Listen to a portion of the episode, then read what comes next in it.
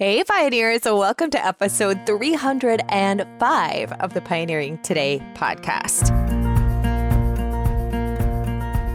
On today's episode, this is a really fun one.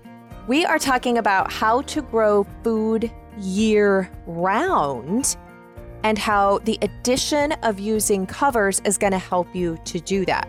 Now, you typically people think of when we talk about growing under cover a lot of times people are thinking just about cold weather or cold climates and using things like a high tunnel or a hoop hoop house, those types of things, extending the growing season into the fall or maybe warming up the earth in the springtime. And we definitely are going to be talking about in this episode using those methods, how to incorporate them. But something that is not covered nearly as much is how you can also use covers to your benefit in the heat of summer. That is definitely going to apply to those of you who are gardening in warmer climates. I know inside the Pioneering Today Academy, especially, and also my gardening course, I have got gardeners from all over, both the US, which is going to include multiple climates, right? As well as international, Canada, Switzerland, even South Africa, which is pretty amazing. But using covers in hot months gives a lot of people the ability to grow crops that they normally couldn't. So even though most of the time in our mind we think of using this with cold weather stuff, it's actually something that you can be putting in this summer, even in a more northern climate like myself. You would be able to extend the growing season during the summer months of things that like to bolt quickly or don't produce well once they get too hot. So that allows you to actually grow year round in a lot of instances even the cooler crops that typically we just can't get to grow during the summer months. So you're really, really going to love this episode. And our guest is Niki Jabbour. Niki is the author of Year Round Gardening, Growing Under Cover, as well as Niki Jabbour's Veggie Garden Remix. And she's from savvygardening.com. You may be familiar with that gardening website. And Niki is just a joy. I love watching her Instagram because she posts, she lives in a northern climate as well, and they actually get more snow than I do here. But in the wintertime, it is so fun to see her pictures because you see her holding up these huge armfuls of fresh vegetables, and she's literally standing in feet of snow. I almost wanted to say foots of snow, and that's absolutely grammatically incorrect. She's standing in literally feet of snow with a lot of accumulation, and she is able to grow in that very northern climate vegetables year round. So there's so much to be gleaned from this episode. And Niki gave us so many good resources, you guys, on equipment, um, just different things like that. You're definitely going to want to check out the episode for today that accompanies this episode, excuse me, the blog post from today's episode. So you'll go to melissaknorris.com forward slash 305. melissaknorris.com forward slash 305, because this is episode 305, so just the numbers, because we're going to have links to some of the different clips and some of the different equipments to create some of these different row covers. Uh, just great. Uh, she sent over photos, so many great things you're going to want to go and check out and grab from the blog post that goes with today's episode. But without any further ado, let's dive into today's interview. Guys, I am very excited for today's guest. I confess I'm a little bit of a fangirl and I am so thrilled to be able to pick her brain. You guys get the benefit of listening in, and I know it's going to benefit a lot of listeners. But this one, I'm like, oh, this one is all for me. So without further ado, Niki, welcome to the Pioneering Today podcast. Well, Melissa, you know, I was going to say the same thing about you. I'm such a huge fan of the podcast. I listen all the time when I'm gardening. So it's a great pleasure. Thank you for having me. Oh, well, look at my head swelling. Hopefully my little headphones that I'm recording in will stay on. Well, thanks. That that actually just completely made my day. So, oh. yay. I think the wonderful thing about gardeners, I feel this about homesteading in general, but I really feel that most gardeners are so eager for anybody else who wants to talk about gardening and wants to swap ideas and tips that it's kind of dangerous when you get like hardcore gardeners together because we could talk for like probably days and weeks wanting to share all the things. So we'll try to totally. keep this in, in a in a you know a, a digestible six eight hours episode. Yeah. You know, yeah, yeah. I think well, we're enablers. You know, you'll enable me and I'll enable you, and then we'll go spend a bunch of money. How's that sound? hey, hey, that sounds great. You know, and, and it's kind of like one of those things. Like, is it really spending money when it's on gardening things that provide you with food? Eh, no. I think you can argue both sides of that coin. That's awesome. Totally agree. Yay. So, for those of you who aren't as familiar with you, which I'm sure is probably going to be very few people in the gardening world, but for those who don't know about you, can you let people know um, today? One of the things we're going to be talking about, I suppose I'm not letting you tell them, but I will preface this is we're going to be talking about growing year round in colder, cooler climates.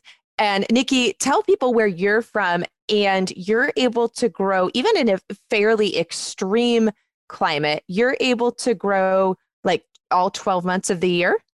Yeah, I mean, there's never a day I can't harvest from my garden. So I'm on the east coast of Canada in Halifax, Nova Scotia, which is zone five, 5B, maybe. it's getting ever so slightly warmer year to year, of course. Um, but yeah, so I get a lot of snow. Uh, I get a lot of rain. I get a lot of freezing weather and frost. It's a short season climate. Um, and I get a lot of storms like hurricanes and nor'easters. But nevertheless, there's always a, wide variety of vegetables I'm harvesting from my garden any day of the year, including even January and February. Probably about 30 types of veggies up there in my cold frames, my mini hoop tunnels, my poly tunnel. I don't use any heated structures. Uh, I just rely on solar energy. Um, but even so, I can still harvest many, many awesome vegetables year round. Okay, and that makes me very happy because I do have a high tunnel, but I don't have any heated, I don't have like a heated greenhouse and I don't provide heat to anything in the garden. So I love hearing that because I think a lot of times people assume, and I did too for a number of years until I just started to say, like, let's just test the envelope. Like, I'm going to see what I can get away with. Um, I just assumed that you had to have some type of heat in order to grow vegetables in the middle of winter if you live in a climate that has snow and freezing temps, you know, and all, and and is more northern because we do have less sunlight.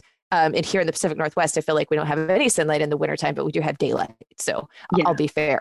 Um, so yeah, when I, I like to keep it simple though. Like, you know, I talk to people, I mean, I could put a bigger system in, I could get fancier, but I want to keep it simple for the DIYers like me. I'm not super handy. You know what I mean? I just want to not use any electricity. I don't have to use, you know, I want to not use energy I don't need to use. And like you said, there's there's still plenty we can grow even in the cold season. Um, and it's more about light than heat anyway.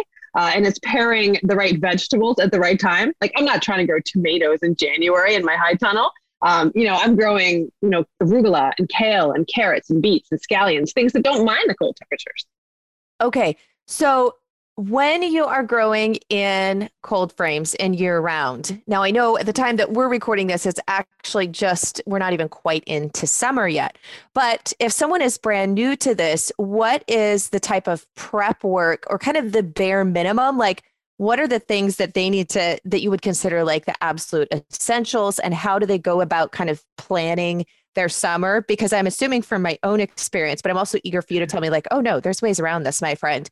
Um, that I have to start a lot of my cold frame or fall growing, winter growing crops actually at the end of summer so that they're at a decent size by the time those frosts and really like November and December, which is our darkest time period or shortest daylight hours hit. Otherwise, they're just kind of like in this hibernation stage. And I feel like they don't really grow again. So if they're not at harvest, if they're at harvestable size, they can harvest off of them, especially kale. But if they're super small, I feel like in mm. October and not really large enough to bother harvesting, I feel like they'll they stay alive, but they're in like hibernation zone until about February, and then they'll start to grow again. Now, do you experience that, or am I maybe doing something wrong. no, well, the, the, so I mean, there's so many ways to extend your season, right? And, and and for me, if I'm planning for late fall, winter harvesting, a lot of that planting is done anywhere from depending on the crop, early August through late September. But what okay. you're talking about, I would call overwintering. So I plant vegetables that I can eat throughout winter. So, like for example, the carrots we eat in winter are planted usually last week in July, first week in August um, because you still want them to come to basically an almost mature size by the time you know the weather has really turned cold and then i'll deep mulch them and harvest them all winter same with like parsnips and, and beets um, but also in like September, October, I will often have empty beds and I will just fill those with things like spinach and kale and mizunas and endive and different like seeds for crops like those. They'll germinate and grow a little bit. And then I cover it with a mini tunnel and forget about it. And then come, you know, March when our day length is getting longer and we have more than 10 hours of light every day, those little plants come out of dormancy, they wake up and they just push on so much fresh growth. So that kind of is a great way to enjoy greens and, other types of vegetables in those shoulder seasons. So, you know, during winter, we're harvesting all the things I planted in August and early September. And then, you know, once winter comes to an end in, in early March, I'm harvesting the things that overwintered that we didn't eat during the winter because they were too small. They started growing when we had more light in in uh, early spring, and then we'll eat those in March and April until the crops, you know, that you can actually get out and plant in the garden in spring start to come along. So that's a kind of way to bridge that gap between winter um, and late spring. It's those overwintered vegetables. And there's a whole bunch you can seed for overwintering and then just cover them with a mini tunnel, grow them in a cold frame, grow them in a, in a high tunnel or polytunnel. So there's so many different ways you can extend your season using simple structures and a lot of these cool and cold season vegetables. Okay, so that's very, very similar to what I've been experiencing. So that one makes me feel better because I'm like, did you did you break like some magic code that I don't know about? And I, I know there's only there's only so much we can push in the garden, right? But there's quite a bit. So okay, that that confirms that that I'm kind of been on that right path then with my planting times and and my experience is very similar. So for those who are wanting to get into this and are you know maybe like my husband is a wonderful carpenter. So if I can wrangle him away from other projects and be like, hey, can you build me this structure? Like nice. he's pretty handy. But I know there's a lot of gardeners who either don't have a handy husband or they're not handy themselves. And so what are some of the the most basic, simple, but effective mm-hmm. types of cold frames um, and using this method that you found work really well and are really easy for people to put together when they're kind of just getting into this? Yeah, that's a great question. And I mean, you know, cold frames, I always think of them as, as year round food factories because they're just so insulating. They capture a lot of solar energy, and they're just such a great way to extend your season, especially if you're just kind of getting into it. I mean, you can use row covers and mini hoop tunnels and lots of different types of things, but you know, cold cold frames are just a classic uh, season extending structure. So you can, if, if you don't have any handy skills at all, um, you know, and my hand is half raised, I, I'm I'm like maybe ten percent handy. 5%. Um, but if you have no skills at all, you can use like straw bales and make a straw bale cold frame. You can surround the bed or the crops, you know, towards the end of the season. If you already have kale or leeks or different things in your garden you want to keep enjoying into winter, you could make a straw bale cold frame by surrounding them with the straw bales and topping that with old windows, old doors, a piece of hard polycarbonate, something like that to still allow that light to get into that structure. Um, you can also, of course, make them from lumber most of my cold frames, either myself or my husband has made from untreated local hemlock, which is very uh, rot resistant. Uh, two inch thick boards are very insulating as well. And then I use just clear polycarbonate for a top. You can use windows, of course, for tops of cold frames, but I have found they obviously break easily. Glass. There's been times I've gone up to my garden in winter and there's like a deer standing on top of my cold frame. I think it's oh. mocking me. I don't know why it does that, but you know, every once in a while, the neighbor's dog, deer, soccer balls, things, you know, so I prefer non-breakable covers for obvious reasons. Um, but you can make them from simple lumber as well and just have to screw them into a box. You know, if you're handy, you can make those boxes with an angle to capture maximum sunlight. But if you're not handy, even just a straight box with just like totally flat on top with a clear top is still going to help you extend the season and enjoy a year-round harvest. Okay.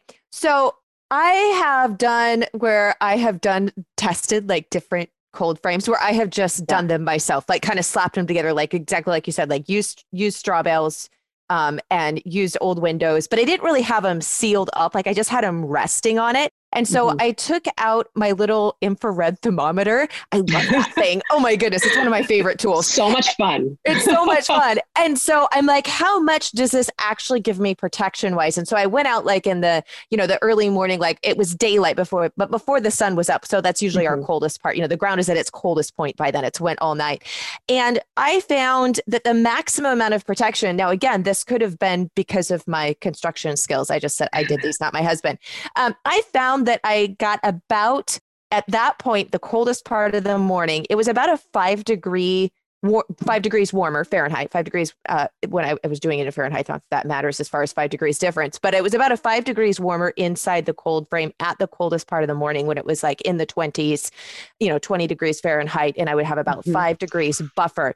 Now, of course, when daylight hits, and especially if there's some direct sunlight and it's not cloud cover, it would warm up significantly. It would offer a lot, it would get a lot warmer in there. Um, but have you done like temperatures like that? And have you found certain structures? Obviously, I'm sure that the tighter you have it more sealed up, of course, it's going to mm. stay warmer. But have you kind of found a general range that seems to be fairly true? Yeah, I mean, I'm a little bit of a nerd that way, and I love checking Good. the structures and, and, seeing what's happening. Um, for you know, and, and the structures do. Uh, they also create a microclimate around your plants, a cold frame, because it blocks the winter winds, which are very stressful on plants because it dries out the leaves so quickly. So you know, it's not just about capturing you know sunlight and all that and increasing the temperature. It's also about blocking those cold winter winds, um, which again can rob the plants of uh, you know of, of, heat so quickly and and, and moisture. So yeah, I, I have Lexan cold frames made from completely from polycarbonate, sides, tops, the whole shebang. Uh, and then I have the ones made from hemlock, two inch thick boards. And then I make the straw bale cold frames every once in a while. You know, if I have a lot of straw bales and, and more plants to protect. Um, and the straw bale ones for me have been very insulating because the straw bales are so thick. And I do have a, a polycarbonate kind of top that I lay right on top that's pretty well sealed to the straw. So I don't get a lot of leaking. And if I push the straw bales really closely together, um, I find that is the most insulating, you know, eight to 10 degrees of protection, really. Okay. For like the lumber ones with the hemlock, uh, about six to eight degrees. And then the polycarbonate ones, because they don't have any insulating sides, it's just clear plastic. They are the least insulating, of course. Um, but what I do for those for winter is that I will then hill up like leaves or mulch or soil um, or even evergreen boughs around the outside of the perimeter of those polycarbonate cold frames. And you can buy kits, which is really easy for someone who's not handy. And that kind of gives them a, a very similar temperature, um, you know, properties to the straw bale cold frame because it's, then insulated so well. So if you only have a polycarbonate cold frame, and usually that's kind of a spring fall structure, you can make it a winter structure too by just hilling up some insulation around the outside and then harvesting all winter. Okay, so with my straw bales, if I get a little bit better on tightening things up, I can increase I can increase my temperature range. Okay, this will yes. this will be fun um, going in. I'm this will be probably the first year where I ever go and buy a whole bunch of straw bales. It's normally not something I'm going to grab a lot of, but I'm really really looking forward to kind of upping that game. Um, now, how about so here in the Pacific Northwest, where I'm at, even in the winter mm-hmm. months, we are typically pretty wet. Like the surrounding ground is so wet that I have not had to really do any watering actually at all uh, during my overwintering or anything like that. But for those who are in a climate where they're just getting a lot of snow and it's not perhaps melting, do you ever have to water, or do you find that it's it's fine that you don't ever need to do any watering? Um, how how does that work with your overwintering plan, especially for maybe more dry or cold climates? Yeah, I mean, I get asked, that's probably one of the most popular questions I'm asked is how often do I water in the winter?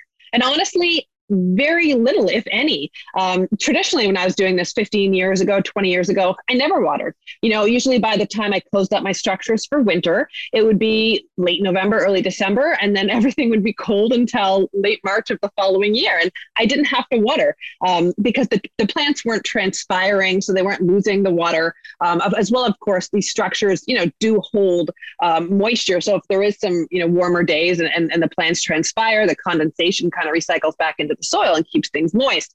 But you know, with climate change, now I, I usually end up watering into late December. This Is probably the last time I water uh, in my cold frames and polytunnel and such. And then the cold frames are usually pretty good um, until they're empty, which is usually sometime in late February. Um, at that point, we're pretty much out of the the stuff that we grew for winter harvesting, and then I, I will, you know, clean up the soil, amend it with more compost, and start planting again. And at which point I do water. Um, so that's probably late February, early March. And in the in the polytunnel, you know, I, I probably start watering again about the same time, late February, early March. I'm trying to think this year it was a little bit earlier because we had like a February crazy thaw where it got like well in, in, Celsius it was probably 15 degrees Celsius, so about 70 for like two days, and it was like so crazy. So I actually went up. I took the opportunity to hook up my hose and water, and then I unhooked it and drained it and put it away again so it wouldn't freeze and crack. Um, but that's pretty, that's an anomaly. So generally, I'm not watering in winter. I don't have to weed, I don't have to water. the deer, the groundhogs, the squirrels, the slugs, they're not around or they can't get to the vegetables because they're protected.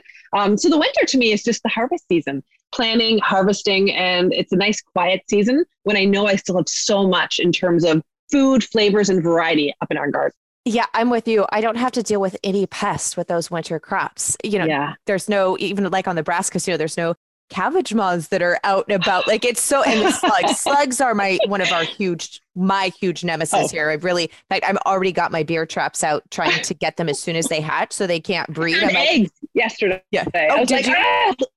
ah, you seen the eggs? They look like crystal balls. Yeah, they're, they're the worst for me too. Even in hot summers, we still have so many slugs. And you probably do too, just due to the fact you have a lot of moisture. Yes. Like we'll have a day, you know, like if it gets really hot, which is pretty rare that we actually even get into the high 90s. I mean, a little in August for like a week maybe, and we think mm. we're dying because we don't have air conditioning here. so if it hits, you know, if it's hitting the high 90s or, or it's only been a couple of times we've actually got uh, like 105 here, and usually it's only for two days. Hallelujah. But so during the day, of course, during those hot temperatures like that, the slugs are gone. But yeah, and then that usually means that we have a really heavy dew, which is great. But that morning, you know, the before the sun's up when that dew's out, yet there still will be slugs mm. out, even in midsummer, even if we're hitting like 100 degrees. They yes, they're they're very uh, they're the worst. persistent. the worst. Those little little stinkers. Yes. Um, so, That's not what I usually call them, but we'll go with stinkers. Sure. yeah, they've. Uh, I will confess, there's probably been a cuss word or two that's come out when I when I found them uh, decimating a complete plant. But anyhow, um, yeah, yeah, that's a different podcast. that is a different podcast. Oh, slugs are my thing. But that is one of the great things I have to say about that I've found with doing the overwintering and with the cold frames is very little work on my part. It's kind of like all the reward. And I'm also, because things are mainly in hibernation kind of like stall mm. mode i there's no weeding but i'm also not having to do any type of fertilizing uh, you know like because during the, the right. growing months here i still will use like an alaskan fish emulsion concentrate um, and do some watering even though i you know put compost down in the spring and or winter sometimes both just depending on what bed it is and what i've been asking of it to grow uh, but it's really nice because i'm not doing any of that during during the winter months and i'm assuming you're not either because if you're not watering oh, no. i doubt you're doing anything like that for them either no, and, I, am like you. I, I, love using like liquid fish emulsion I, um, because I'm on the coast as well. Uh, I use a lot of uh, like kelp, liquid kelp or kelp meal as well, just to give my plants a nice boost of micronutrients and plant hormones. So during the growing season, yeah, I'm totally all over that. Um, but in wintertime, literally, there's no watering, there's no fertilizing, and there's no pests, which is fantastic. It's it almost feels like a vacation from the garden. I just go harvest, but um, you know, it, it's such an easy thing to do. I think that's something not many people realize. It's that like they might be listening and saying, all right, well, that sounds like far too much work. But it doesn't have to be. You know, if you have a couple raised beds or, you know, you build a little cold frame, you can be harvesting all winter long with, with minimal work uh, and minimal prep. It's just about thinking differently about your planting season. You know, mentioned Memorial Day weekend is the big planting weekend, and that is also here too. It's Victoria Day weekend and that's when many people put their put their gardens in for the season but then you think about succession planting when those initial crops are done then you're going to plan for fall and winter um, you know so there's a second planting season but it doesn't have to be complicated and to me, the payoff is just so worth it. Homegrown organic food in my backyard, you know, 365 days a year. It's amazing. Yeah. And kind of like you mentioned too, not only a lot of times I feel like people focus on the cold frames and the polytunnels, like whatever it is mm. you're choosing to use. This is just a, you know, slightly different in the actual structure, but they all kind of serve the same purpose. Uh, but in the springtime, it does allow you to plant earlier because the soil has right. been warmed up. So even if it's direct sowing, also with transplants, I actually will put my tomato and pepper plants out in my high tunnel and I will, and I'm curious if you do this, I will do double. So I'll actually use a small row cover that's made out of polyplastic. So it's really mm-hmm. holding it in. And so if I know that we're going to get like a sneaky late frost coming in or it's a clear night, clear nights for us mean colder temps. So if it's, if all of a sudden clears off, then I'll go out and I'll shut all the, the walls and the doors that I have on our high tunnel, but then I'll pop a little tiny polytunnel because they're small starts at this point over top of it and do like a double insulation. And that lets me usually put the tomatoes and peppers outside um, at the last frost date, which I typically, without any type of that, would not put them out about four weeks early, basically. Absolutely. You know, I, I, think I think we're doing the exact same thing, honestly, in our garden. Okay. you know, I, I, do double up. Sometimes I'll use a little cloche um, like a little plastic cover or a jar. Um, but usually it's just the fleece, just like you, you know, and, and I, I planted about a month earlier as well. Right now, my polytunnel is filled with uh, cabbage seedlings that I planted about three weeks ago that are just starting to come on now, and, and lettuces, different salanova and leaf lettuces, and spinach, and, and all these new things I planted about a month ago that we'll start harvesting soon. And then when those are finished, um, I'm going to put out, like you say, peppers and tomatoes, all those heat lovers, about a, you know a, month before that last frost date, which is probably going to be late May for me. Really, it, it, it changes from year to year, but um, yeah, so you can absolutely double up your covers in a polytunnel or even in a cold frame. Um, you can use fleece, you can float it on little metal hoops, wire hoops, you know, nine gauge wire, or you can lay it directly on top of the crops. But when you have those clear nights in spring, you, you know, it's all, you're often doing that sort of I call it the spring shuffle when you've got little babies in the garden. Because you know, like the day you plant, and I'm sure this is the same because this is what happens in my garden um, with you. The day I plant my tomatoes and peppers, there's going to be a frost. It's 100% guarantee. so that is where these garden covers come in so handy. And that's where the fleece, you know, the row covers, the mini hoop tunnels, all these things can be used to protect your plants. And if you have a greenhouse or a cold frame or a mini hoop tunnel or a larger tunnel, you can use fleece inside as an extra cover on those nights when there is frost. That's just garden insurance, just to make sure everything comes through that frosty night just fine. Yeah. And then it also will be because those hard frosts or frosts that are coming in are on clear nights, then usually the next morning it's I have to get out there once the sun is up though, because I don't want them to cook and have too much of a temperature change. And so it's definitely, yes, it's definitely a shuffle. It's like morning and evening I, you know, I'm always having to go out there during that time. Um, and then yeah. with the the cold frames, so I'm assuming that yours like you can just take the tops off, or do you completely like for the when you're doing the like hemlock frame, for example, mm. um, do you just leave those sides up and you just remove the top during the summer months, or do you completely remove that?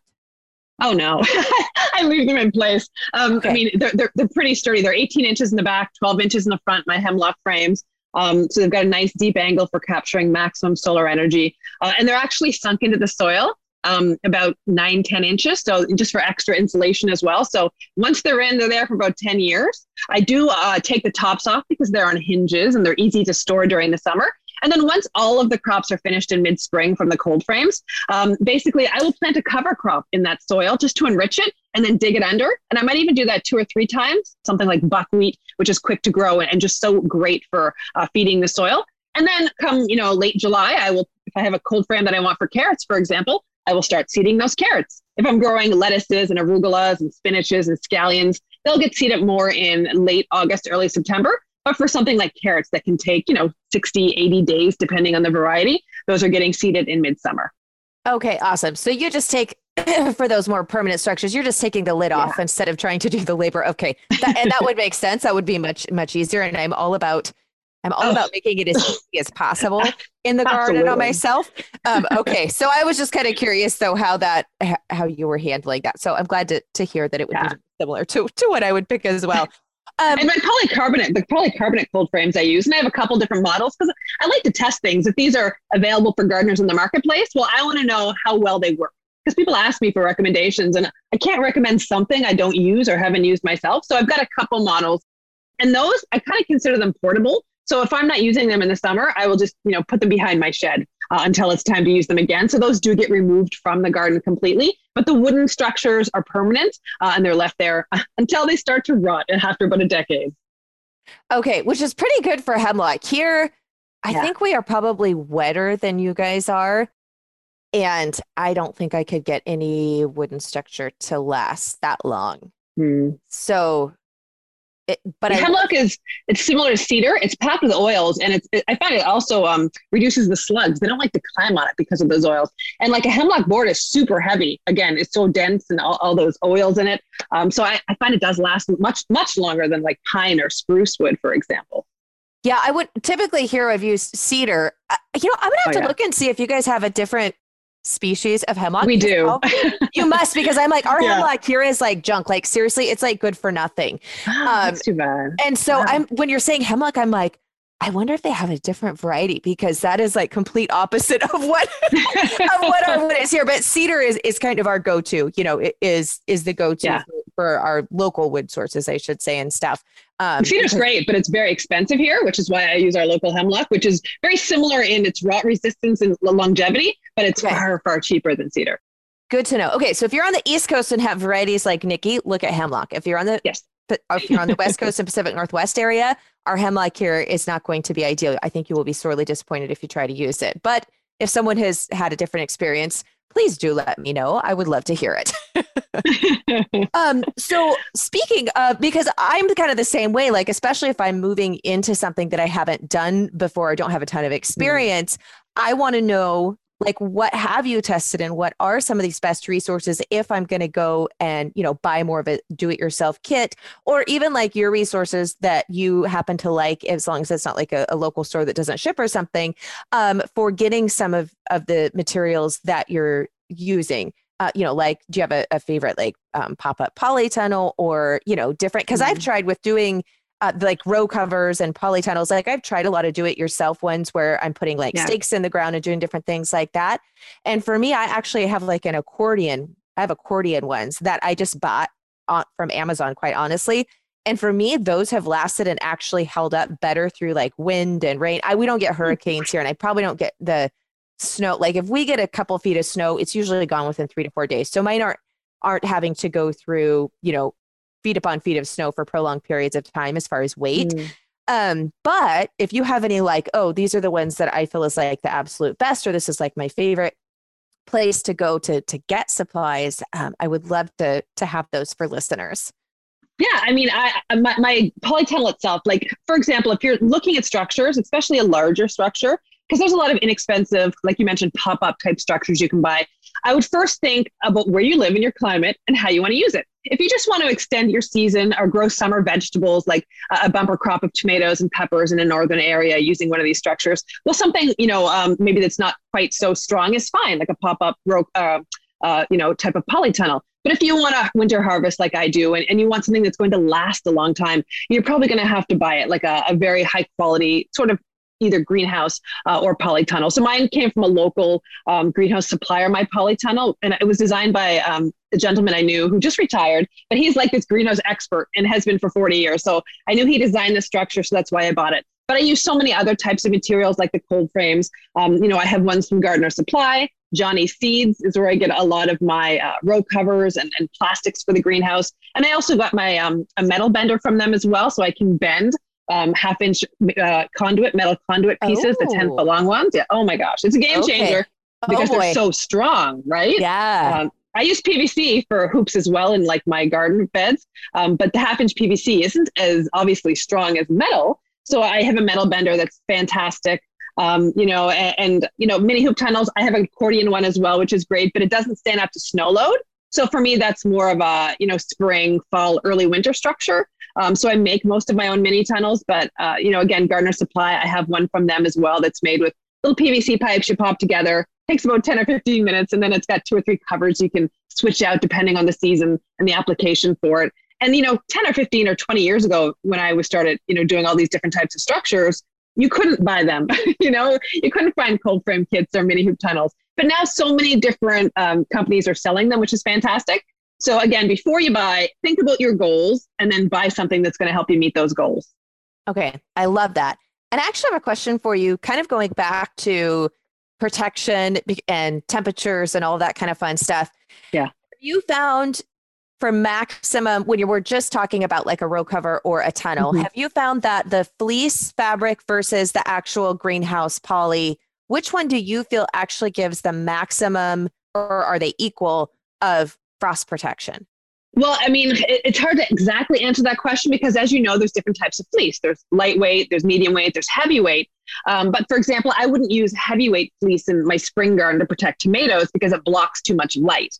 Um, unless you were just putting it on in the nighttime with a, a, risk of frost and taking it off in the daytime. If you're thinking of winter harvesting, um, then I'm using a six mil greenhouse poly. And, you know, I want to use basically as little plastic in my life and my garden as possible. So when I invest in a plastic material for my garden, I want to buy something that's going to last for a super long time, and then I can recycle it once, once I'm done with it, once it starts to fall apart or rip and things like that. So uh, greenhouse uh, poly, uh, again, I buy the six mil. It's a four year uh, greenhouse poly that lasts about six years for me with my, you know, relatively mm-hmm. gentle use.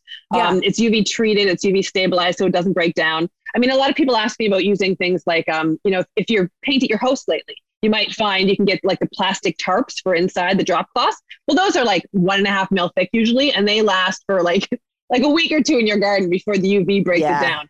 So I would rather use the greenhouse poly. It costs a little more, but it lasts so much longer and, and it, it is more insulating. So if I'm comparing six mil greenhouse poly, um, you know, and an average row cover, which would be lightweight, which is probably what people would buy from their local garden supply stores, the mm-hmm. poly is going to give you better insulation by a couple degrees for sure, and better insulation against frost. Now, for winter harvesting, I will often use uh, like a, a, a, row cover and then cover that as well on top of the tunnel with the plastic for a double cover all winter long. And that's very insulating, I find, for well, most types of vegetables that I, I harvest from my raised beds during the winter. But just for spring, for light frost protection, you can use a fleece. If you're trying to, you know, plant things like cabbage and broccoli, scallions, arugulas, things like that, you know, six weeks early in the season, then I would use clear plastic, like a greenhouse plastic in your garden. And that'll, I think, give you the best results. Okay, awesome. That makes it that makes a lot of sense. And that's so funny. So I'm on so I bought the six ml greenhouse plastic and we use just an old my high tunnel is an old like carport that you buy like from Costco. It was a steel frame. But um and so we just bought like the fasteners and I'm like, well, it's pitched. I can actually walk in this. You know, it's 10 by mm-hmm. 20. Mm-hmm. And I'm going on year eight. So I know that I'm probably gonna start to have some breakdown pretty soon. I think part of it might be um, we don't get a lot of i mean we'll get daylight but we don't get a lot of sunlight so maybe that's helping me extend the right. life but i love that you gave the you know if you buy yes it is more expensive but not in the long run because it's going to last yes. so much longer. Yeah. Yeah and, and one of the things i did um like you know i have a greenhouse supply store near me where they sell rolls of greenhouse plastic to the garden centers and then the nurseries all around. So i will go in there sometimes and they have rolls that have been damaged in shipping and you know they're half price then. So i can get a roll of like 30 by 150 you know for half price you know maybe $100 or something. And that's going to last me about 10 years because i'll cut it in the strips i need for my mini tunnels which you know usually is probably like um you know depending on the mini tunnel you know 10 by 14 or 10 by 15 um, yeah.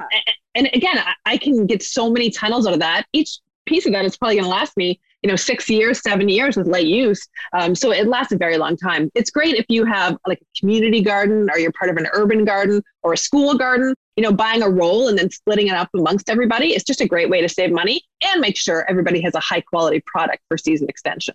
Oh, that's fantastic. You know, we do have a school garden. I'm going to get a hold of them and see if they want to go in. Sweet. And, and that's another thing for those metal benders. If you're going to make metal hoops, you know, you buy one from like a place like Johnny's and you can make so many metal hoops. It takes one minute to get these beautiful four foot wide metal hoops. And if you had, a, again, an mm. urban garden or, or, you know, community garden, if you had one for everybody, you know, who, who kind of, you know, rented the spaces, they could all use it to make their own hoops. And it just, it gets a lot of use and then it's really worth the investment. Okay. I love that tip. Now, we bought where I screwed them in because it was a steel frame and it was like pitched roof straight up and down, not curved when we made our high tunnel. So mm-hmm for when you're bending the steel ones yourself, um, how are you fastening the plastic to that? Do you have like a favorite yeah. favorite fastener that you found works just the best? Oh my gosh, I've spent years looking for the best fasteners. And I, I, mean, I'd ask the craziest questions when I'm going to different places, like, you know, about like clips and different things. I mean, yeah. I've used everything. So I used to make my own for holding the plastic on my mini tunnels. Um, mm-hmm. I would just make little seat clips. But now, uh, you know, again, Amazon has um, snap clamps. So you can buy snap clamps in different sizes and it's super cheap. You can buy packs of 10 or 12. And I've stopped making my own because buying them is just so much easier and quicker. And it's super okay. inexpensive, as I said. So I just buy snap clamps from Amazon. Okay, awesome. And guys, if you're listening to this, because I know oftentimes I listen to podcasts, I'm a podcast junkie, but I listen to podcasts when I'm gardening, when I'm doing the dishes, when I'm out for a run, like things where my hands yep. are busy and I can't like actually stop and scroll or write something down. And I'm like, oh man, what was it they just talked about? So we will have in the blog post that accompanies this episode always detailed out and I will have links and Niki has sent photos. So don't worry, you'll be able to go and access that later. And it's all for you in one spot because I know at this point, if I was listening to this podcast myself, I'd be like, okay, where do I go and see all of these things that you guys are actually talking about that I want to go get? That's so helpful. That's awesome. Yeah. Okay. So for using the cold frame, you know, doing different cold frame gardening and extending that gardening season really almost all year because as we talked, we're using it in the spring, we're using it in the fall, and we're using it in the winter. Um, now, I don't have this problem, but for any listeners who are still hanging out with us who are like, well, I have the opposite problem of you guys. I live in a very hot mm-hmm. climate. Mm-hmm. And so I need to provide shade and I actually need to cool my plants down can you just use like shade cloth and pretty much just reverse what we're talking about, except you would create shade structures to help cool the earth down or to provide shade so that you could maybe grow some cool weather crops during what would typically be too hot in the summer months? And I don't know if you've you may probably I have not personally experienced with this, but I'm curious if you had or if you've had reports because people know you do this so much. Have any has anybody um, kind of just done this in the reserve reverse and had success? Do you know? Yeah, absolutely. I, actually um, use shade cloth to make mini hoop tunnels all the time in summer, even here in my Zone 5B garden on the east coast of Canada. Uh, and, and this is a whole section Growing Under Cover, my new book, because shade cloth, I think, is one of the most uh, undervalued garden covers out there. So when I mentioned that I'm sowing carrot seeds in late July, early August for my winter harvesting, I mean, in July, let's be honest, the soil is dry and the weather is hot. And I don't want to be watering my newly planted carrot seed beds or in a cold frame you know, twice a day. I just don't want to. So I yeah. will often make a mini hoop tunnel with all the little hoops we talked about, either metal or PVC or wire, above that new seed bed. And then I'll hang a piece of shade cloth. And that just helps reduce the ambient temperature underneath. It helps keeps the soil moist. So I, I don't have to water hardly at all. Like every maybe three or four days, I'll get out there and sprinkle the soil. And oh. then once the carrots germinate and start to grow, I'll remove that shade cloth. But that's just a simple way um, to start so many types of seeds in mid to late summer if the weather is still hot and dry. Um, but I also use shade cloth in late spring because things like spinach and arugula, um, you know, kale, lettuces, they bolt, as I know you, you, have probably yes. experienced. Yes. They switch from vegetative growth to flowering, which may be pretty for the pollinators and great if you want to collect seeds. Um, but it changes the flavor of those crops. They become more bitter and less palatable and you're getting a shorter harvesting window. So I will use shade cloth over top those vegetables. Um, you know, usually mid, you know, mid to late spring, I'll start to put a little bit of shade cloth when they're, you know, approaching the size that I want to harvest them. It'll mm-hmm. slow down the growth a bit, but it also prevents bolting for about three weeks or so. So. I can enjoy a much longer harvest of those crops that don't love the switch of the spring weather when it goes, you know, from pretty warm to hot, which can happen with like like a flick of a switch here in Nova Scotia. So Shade cloth, I use it for preventing and delaying bolting, and I use okay. it to establish midsummer crops as well. Okay, I'm so excited because I was not going to do a spring planting of daikon radish because we'll get like one freak week where it's hot, and daikon for me bolts like it bolts faster and worse than spinach. I don't know if totally. it was. And uh, yeah. so, like as you're, I'm like, oh, I can still do yeah. spring daikon. I mean, for, for when I do spring daikon, I still don't expect to get those, you know, huge roots. Um, but you know, it, they do better for me in fall. But I will get a crop of baby roots and those delicious leaves when I plant yeah. them in spring using uh, shade cloth. It's amazing. Okay, I'll try because I wasn't even going to do them this spring. I'm like, this is just pointless. I'll just wait and do them as a fall crop. But mm. I'm kind of excited now. I actually have to get shade cloth. So funny. I have all like fleece and, and the 6 ml poly. I don't actually yes. have any shade cloth material. so that's something I'm going to have to get. Be- and yet, the watering part for getting the things to germinate because I'm like you, I'm planting really like the the carrots, um, even the cauliflower. If I'm going to direct sow, I kind of mm-hmm. need to do it at the end of July. And yeah, it's that battle of I'm watering. I swear, like it feels like three times a day in order to keep the seed bed really, really moist. So okay, I'm actually quite excited about about that. Who would have thought that would have now I'm like jazzed. I'm jazzed maybe more like about me, that. excited about shade cloth, you know. I'm like, oh my gosh, this is so exciting, but I totally get it. yeah. Oh wait, great. Okay. So that those are phenomenal tips. And you do have yes um, please tell everybody about your new book so that if you're wanting to use these types of implements Niki has a book that goes into much greater depth than obviously we could just do in a singular podcast episode.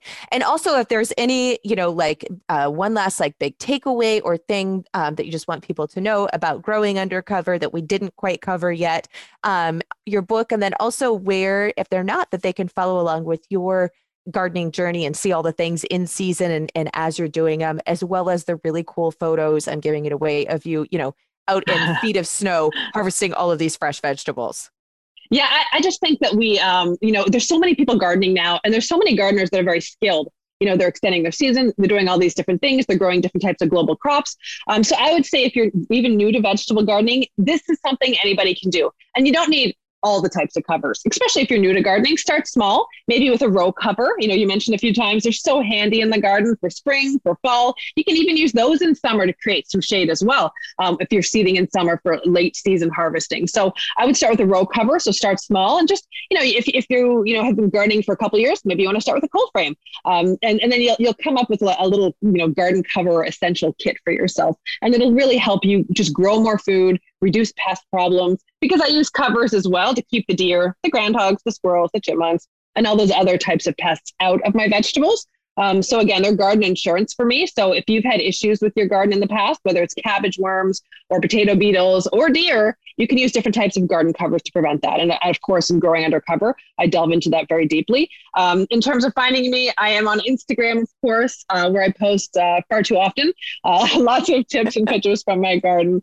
as well as Facebook and Twitter. And my website is savvygardening.com. And we have over a million and a half visitors a month who join us there to uh, to get our gardening tips.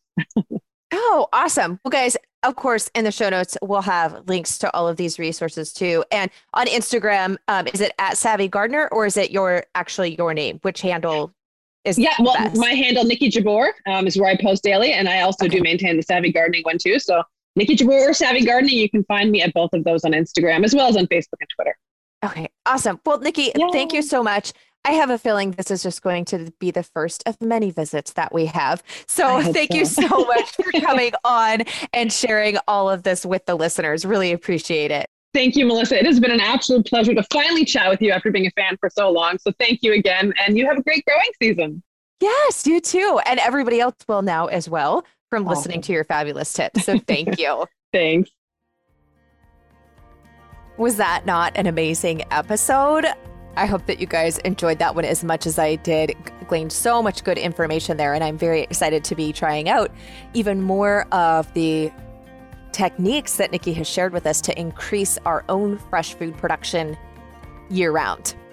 And even though I always like to push the boundaries and grow as much fresh food as possible throughout the months of the year, I know that preserving our food from some of the spring, summer, and even the fall harvest is also really important. And the only way we'll be able to enjoy specific crops all year round is by doing food preservation methods because you can only push the envelope so far, even using row covers. It's not going to enable me to be able to grow my summer crops into the winter months. So, I am going to be doing a free class on helping you develop your preserving plan, as well as going over different types of food preservation I would love to have you join me for that class.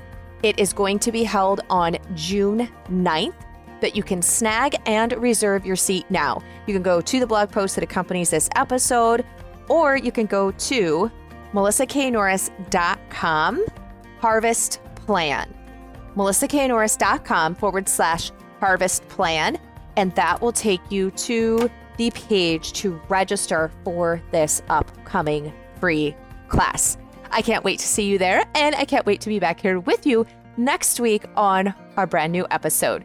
Blessings in mason jars for now, my friends.